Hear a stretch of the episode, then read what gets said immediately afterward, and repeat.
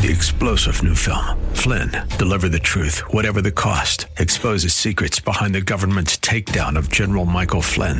Flynn knew what the intel world had been up to. He ordered the first audit of the use of contractors. This set off alarm bells. He told the truth. He was the most dangerous person for Donald Trump to hire. They had to get rid of Flynn. Flynn, Deliver the Truth, Whatever the Cost. Available now. Watch it today. Go to Salem Now dot com. Salem Now dot com. Christ warned the sleeping church of Sardis that boasted in false teachings of once saved, always saved, that boasted in its chosen state as the elect, that Christ himself, he said, I will blot your name out of the book of life in the judgment in heaven when I confess the names of true believers before the Father and the holy angels, if you do not repent.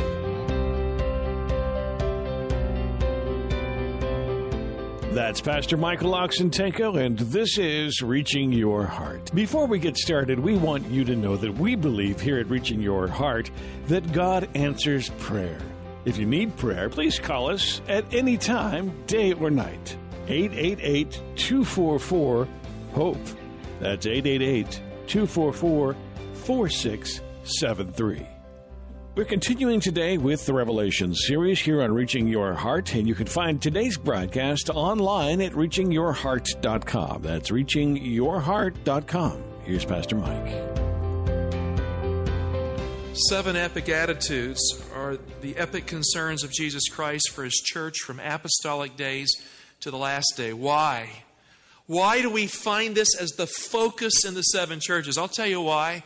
Because Jesus Christ cares about what's inside your head and heart. He cares about the stuff that motivates the church. He cares about the atmosphere whereby the Holy Spirit dwells within.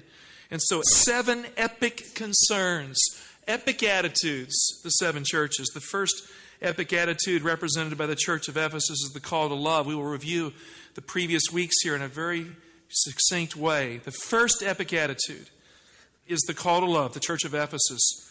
And the church of Ephesus represents the church of the first and second centuries that lost its first love. Christ called the early church to renew its commitment to love, even as it faced internal compromise, as it was fighting the Nicolaitans, that proto-Gnostic heresy that threatened to remove Christianity through religious subjectivism and philosophical neoplatonic mix-up, so that people could no longer see the truth. They were caught up in their own thinking. That early church engaged this heresy and it was removed. Christ called this early church to renew its commitment to love the heretic, even if that heretic was unlovely. The second epic attitude represented by the church of Smyrna is the call to faith. The church of Smyrna represents the church of the late third and early fourth centuries that was persecuted by the Roman Empire for ten years, from three oh three A D to three thirteen A D. For ten days, meaning ten years, Christians suffered under the great persecution, which ended in the Edict of Milan in three thirteen A D, when the Emperor Constantine granted religious freedom to the Roman world. The third epic attitude represented by the church of Pergamum is the call to biblical obedience. The church of Pergamum represents the church era of the Synod movement and the institutionalization of the Orthodox Church with false church fathers who compromised the teachings of the Bible, paving the way for pagan ideas and open immorality in the church of the Middle Ages.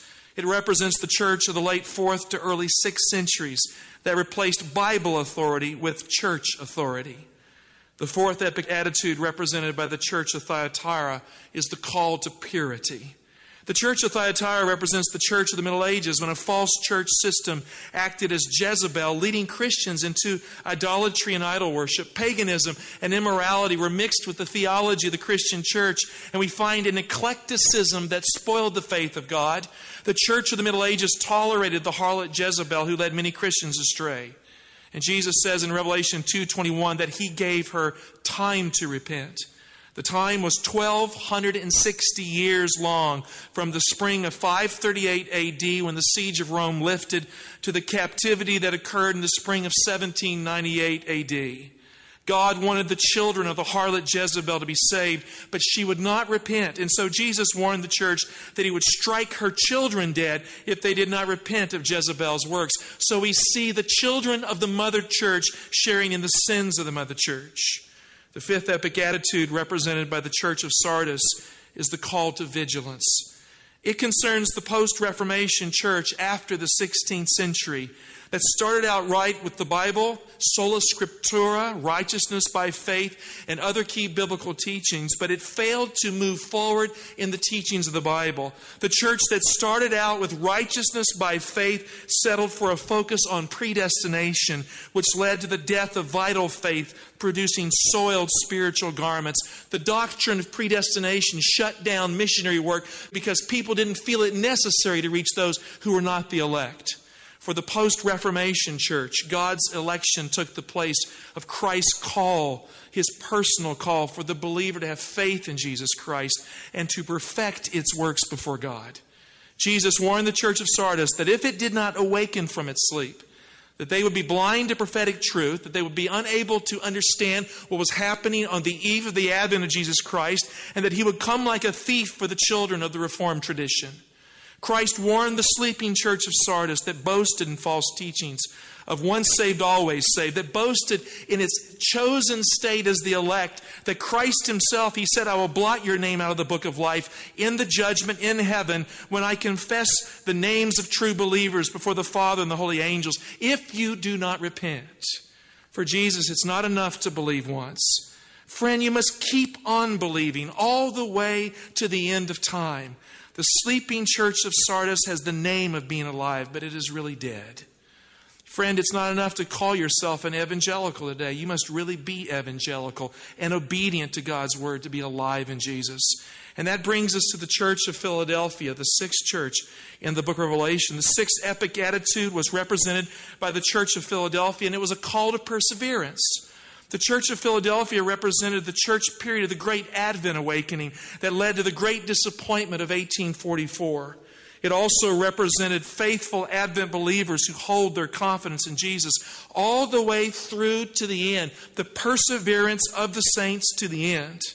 And those who persevere and hold on to Jesus will be kept safe from the mark of the beast test that is coming on the whole world to test those who dwell therein. We find in the Church of Philadelphia that holding on to God's name means keeping God's law. And so the Great Advent Awakening brought God's church into full obedience and alignment with the Ten Commandments. It was the beginning of Sabbatarian Adventism as a part of prophetic fulfillment. The Church of Philadelphia represents those who honor God's name by keeping the whole Ten Commandment law of God and by exercising an abiding faith in Jesus all the way down to the end. The last church era is the church of Laodicea. And our journey through the seven church epics brings us to the seventh church, the church of Laodicea this morning. The Laodicean church is the one church era of the seven of which there is no commendation from Christ at all. There is nothing good said at all about it. The church of Laodicea is the church that doesn't know that it is really bankrupt without Jesus. The church of Laodicea represents God's people at the end of time. God's people who are at the end of the timeline of seven epic attitudes. God's people who are the culmination of prophetic truth. It represents the self-righteous generations. Now I want you to hear what I'm saying. Of Adventist believers who follow generationally the Great Disappointment of eighteen forty-four, but who do not know Jesus. The Church of Laodicea represents the children of the early Advent movement who became lukewarm, who lost the love of those pioneering, faith-building believers who wanted Jesus to come, who settled down with the goodies which were the result of generational wealth and prosperity. And they are pictured here in this church message being totally bereft of the righteousness of Jesus Christ just before the mark of the beast and the second coming of Jesus. At the very end, the very people who should know the truth don't know that they are not ready for the return of Jesus. As the last church era, the church of Laodicea represents our church, friend. The Seventh-day Adventist movement, the children of Millerism that arose out of the Millerite Advent Awakening that is bankrupt spiritually without a vital connection to Jesus Christ. You thought I was picking on other churches in this series, didn't you? You thought I was just talking about others. Well, friend, we've come home today. We've come to the church that describes us right here. We've come to the last church era, prophetically speaking. We've come to a covenant dialogue between Jesus Christ and us, we who sit in these pews, we who carry the mantle that came before. We are the topic of the Laodicean church. Seventh epic attitude is more than an attitude, friend. More than an attitude. It is the call to Jesus, to have the mind of Christ that comes from the living Christ in the church. It is a call to have the true one alongside the great truths of the Reformation, the truths that we have inherited because of our prophetic flow. It is the call to experience Jesus as the truth more than any other truth in your life. Friend, the seventh church epic represents the Seventh-day Adventist church, and the church of Laodicea is the call to Jesus. The call to Jesus. It is possible to be in such a hurry working for the return of Jesus Christ, being a busy bee with the teachings of the Bible, correcting others, that you don't take time to know Jesus Christ yourself. It's possible for preachers to be that way. It's possible for elders to be that way. For the average person in the pew to see the church as a culture that is busy, but not a place where Christ is in the mix. This is the challenge of my life. Is it the challenge of yours, or am I only speaking to the wall? Maybe it is for you too. William Shakespeare once wrote, "I wasted time, and now doth time waste me." Now, when you lose time, you lose life itself. A meaningful life necessitates the proper use of time that can be lost. When the moment surrenders to the next, and it happens again and again, if you aren't careful in life, the day is gone, and life is gone with the day. When the moments slip away and you discover that you can't get them back, you feel the loss of what time really means. Shakespeare was right, "I wasted time, and now doth time waste me." Friend, the most important use of your time is to take time to know Jesus Christ. I mean, all the things we talk about. I mean, the book of Revelation is a revelation of Jesus Christ. Why? Because the great need of the end-time church and in the church in every age has been the person of Jesus Christ. As important as the truths of the Bible are, the most important truth is the living Christ in the church. The most important use of your time is to take time to know Jesus Christ. This is life eternal, that they might know thee, the only God, and Jesus Christ whom thou hast sent. Where do you want to be found in these last days? Friend, I want to be found in Jesus, period. To relish the Christ of the cross and the Christ of the empty crypt, who is a living high priest before God. This is what I want more and more in my own life. This is what I want here in this place. This is what Jesus wants for us. I am convinced. We live in a world in which there's a feeling that we don't have much time left to waste. Do you get that feeling? That time is running out. You can't manage the days. It's moving on like a freight train. Friend, there is a sense that the end is coming, and there's a fear that's in the air. You can see it as you move through the streets of our country. You can feel it as you watch the television. It's palpable. It's in the air. And dear heart, if your confidence today is rooted in how much money you have in the bank, or how much equity you have in your home, or how secure the financial system is, or how fat your retirement account is, if that's what you sit down with at the end of the day and you think, "I'm okay," you're in trouble. Brace yourself for a future shock that will shatter worldly plans. One morning, you're going to wake up in this country and the world economy will be seized by those who think they can save it by regulating it into the mark of the beast. And life will never be the same again when the test comes. The test that is talked about in the Church of Philadelphia comes to the Laodicean church that is untested by persecution. The mark of the beast will one day become a reality in this country and then the world. Our government will choose who can buy and sell, as all governments eventually will, and what to believe in and when to go to church and who to worship and how to worship, because the final issues are over worship. And if you're already in love with money, if you worship the world and you don't know Christ in your life, I mean, you're just going to go right along with it, and that's just how it is. And when the test comes, the golden moment will be gone for you to get ready for the second coming of Jesus Christ. Friend, the end will be upon us all, and we will have to stand with what we have done with the sacred trust of time. If you're waiting for tomorrow to get close to Jesus, if you're just putting it off because you're just so busy, You can't pull it together. You're going to find out the hard way that tomorrow will be too late to get ready for the marriage supper of the Lamb. Today is the day. Today is the day. Today you have the opportunity of receiving a righteousness that will stand the test that is coming on the whole world. I mean, it's not something so complex, it's rocket science. It's something so basic, it's centered in the person of Jesus. The person of Jesus Christ, friend, can make you righteous and keep you righteous for the last day. An external, objective righteousness that is given to you as a marriage robe, a white garment for the future. We often read Matthew six twenty-five to thirty-three.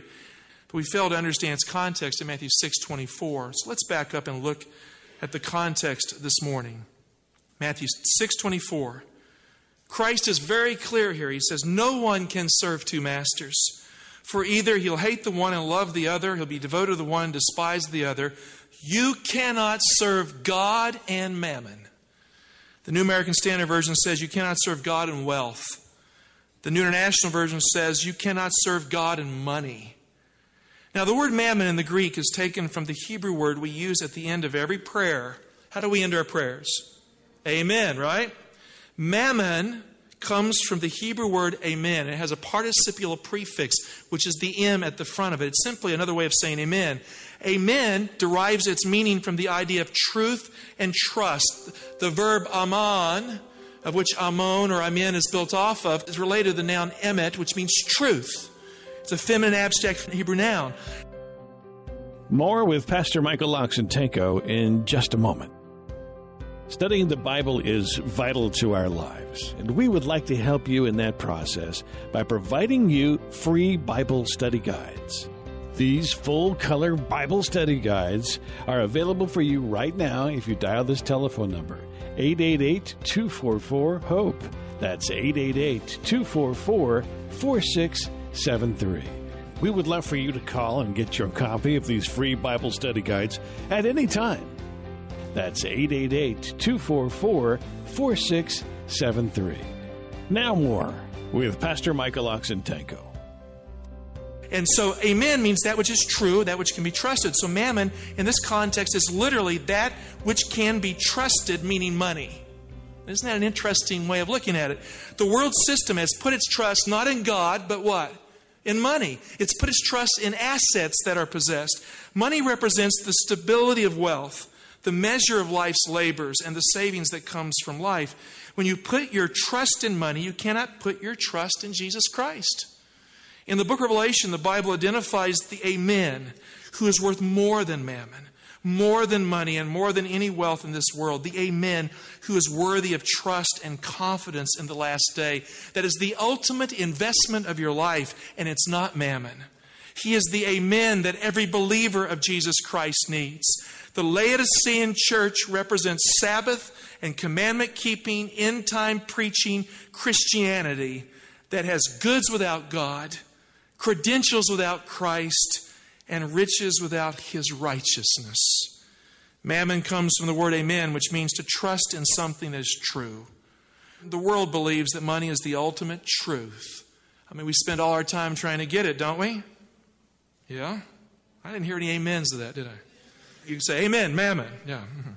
Now, at the end, the church runs the same risk of trusting riches instead of Jesus. It's just a fact. I mean, at the very end, the church runs the risk of looking to what it has instead of who it belongs to. The children of the Great Advent Movement became the most upwardly mobile group of Christians in North American Christianity. The children of Millerism are the most upwardly mobile and successful religious group in the history of this country. The Church of the Disinherited that was cast out of the mainline churches in eighteen forty-three has become the most prosperous church of all, sociologically speaking. The tests reveal this. The research is clear. Friend, wealth is the greatest good in reality in the church, it seems, today. The last church era, friend, in the book of Revelation is a church era that trusts in money and wealth instead of Jesus Christ, who is the riches of God. Do you realize that our denomination is so wealthy, it's unbelievable, that we possess assets that would place us right up there and over Ford Motor Company? You didn't know that, did you? And yet we talk about the need of resources for radio, for reaching out in evangelism, for television. It's like, why isn't it there? Because we're so much into our institutions. We have failed to understand that the call is to reach out to a world that doesn't know Jesus Christ, and in so doing to have the living Christ in our church. It is a church that is rich in truths, but is poor in the riches of Jesus. Revelation three fourteen, to the angel of the church in Laodicea write the words of the Amen, the faithful and true witness, the beginning of God's creation. Dear heart, Jesus is the Amen. Christ is the faithful one, the true one. He is the one you can trust when you can't trust yourself or anything else in life. When the stock market crashes, He does not crash. In the Sermon on the Mount, Matthew six twenty-four, Jesus says you cannot serve God and mammon at the same time. In the book of Revelation, the final generation will have to choose between worldly mammon that makes you look rich and the amen that makes you really rich in the wisdom of God. The final choice at the end of time is the choice between mammon and the amen. You know, it's no accident the mark of the beast has a lot to do with buying and selling. Why? Because that goes to the heart of our faith. If you can be excluded from the economy of the world as a result of having faith in Jesus, I mean, the pull to just compromise and go along is strong. And so the mark of the beast is about mammon. You cannot trust in money and wealth and trust in Jesus to be your righteousness at the same time. So Jesus comes to the church of Laodicea with a clear rebuke from His heart of love for a prosperous end-time Sabbath-keeping group of Christians who profess the second coming of Jesus Christ but who do not know Jesus Christ. It's the lover's plea for the church, like the Song of Solomon. The lover is knocking at the door, so Christ knocks at the door of the Laodicean church. He is the Amen, the true witness. In Revelation three fifteen, He says, I know your works. You are neither cold nor hot. Would that you were cold or hot. Now, Christ here describes people who come to church and leave. And that's all there is to their Christian experience. No enthusiasm for the service of God. No love for God that has a temperature to it, that is alive with love and zeal to save the lost. He describes an attitude as looking for ways to get out of obedience instead of coming into full obedience based on faith. No zeal to take risks that may hurt you and to stick your financial neck out to advance the work of God in the earth. If it challenges the church's security on the earth, avoid it. Have risk management instead of vital faith that moves forward. Verse sixteen, Jesus speaks and it hurts to hear it. So because you are lukewarm and neither cold nor hot, I will spew you out of my mouth.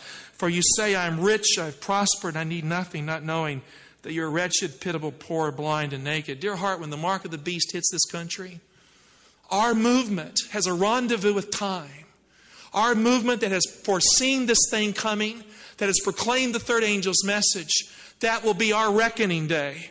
It will be the opportunity for the evangelical world to see what transpired in the Great Advent Awakening, but it will be our last opportunity. And if we fail, friend, God will raise up others to take the third angel's message to the world. Christ is absolutely clear here. We are not indispensable.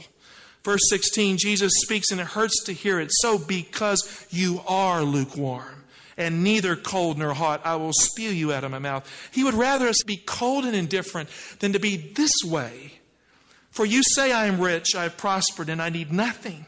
The attitude of self-righteousness that is so prominent here is if we possess all that's necessary. Friend, we did not invent the gospel. Our church is not suddenly capable of inventing a gospel at the end. We are connected organically to the Reformation, to the apostolic church. And the apostolic gospel is what we need. He says, not knowing that you are wretched, pitiable, poor, blind, and naked. Now, what makes someone rich in the eyes of God? Where do you get currency that translates into the stuff of eternity? That's the question here implied. Where do you buy the gold that cannot be stolen from you or seized by the feds when the banks crash? Instead of faith in mammon, you need to have faith in the amen. Friend, Jesus is the Amen, the true and faithful witness, who speaks to the Advent church in verse eighteen, calling it to love and loyalty at the end of time. Verse eighteen, therefore I counsel you to buy from me gold refined by fire, that you may be rich, and white garments to clothe you, and to keep the shame of your nakedness from being seen, and salve to anoint your eyes, that you may see. When you buy something, you exchange that something for something of greater value, don't you? In the context, Jesus is calling out to the church of Laodicea to quit trusting in riches and start trusting in the true gold of God that is found in Jesus.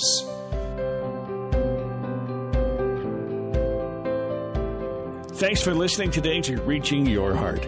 Don't forget you can always find today's broadcast online at reaching your heart dot com.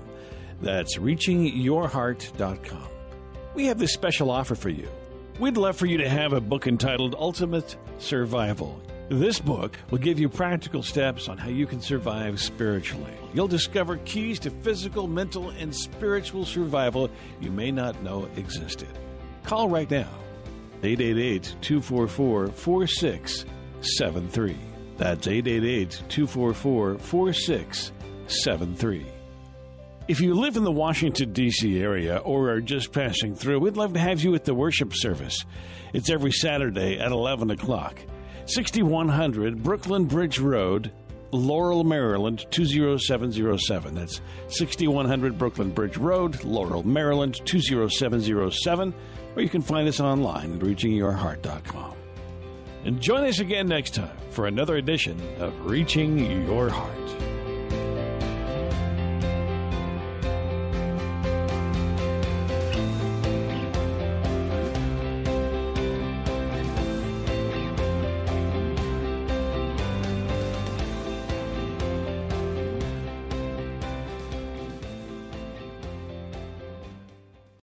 Three-star General Michael J. Flynn, head of the Pentagon Intelligence Agency, knew all the government's dirty secrets. He was one of the most respected generals in the military. Flynn knew what the intel world had been up to. He understood its funding. He ordered the first audit of the use of contractors. This set off alarm bells. The explosive new documentary, Flynn, Deliver the Truth, Whatever the Cost, and covers the facts behind this scandal. Flynn told the truth. He was the most dangerous person for Donald Trump to hire. I find out the worst enemy that I'm going to face in my life is right here in America. They took my assessment and they wanted me to change it. And I was like, I'm not changing it. They had to get rid of Flynn. With in-depth interviews, archival footage, and never-before-seen personal records of the man behind the headlines. I just felt like I was drowning. Flynn, Deliver the Truth, Whatever the Cost. Available now. Watch it today. Go to salem now dot com. salem now dot com.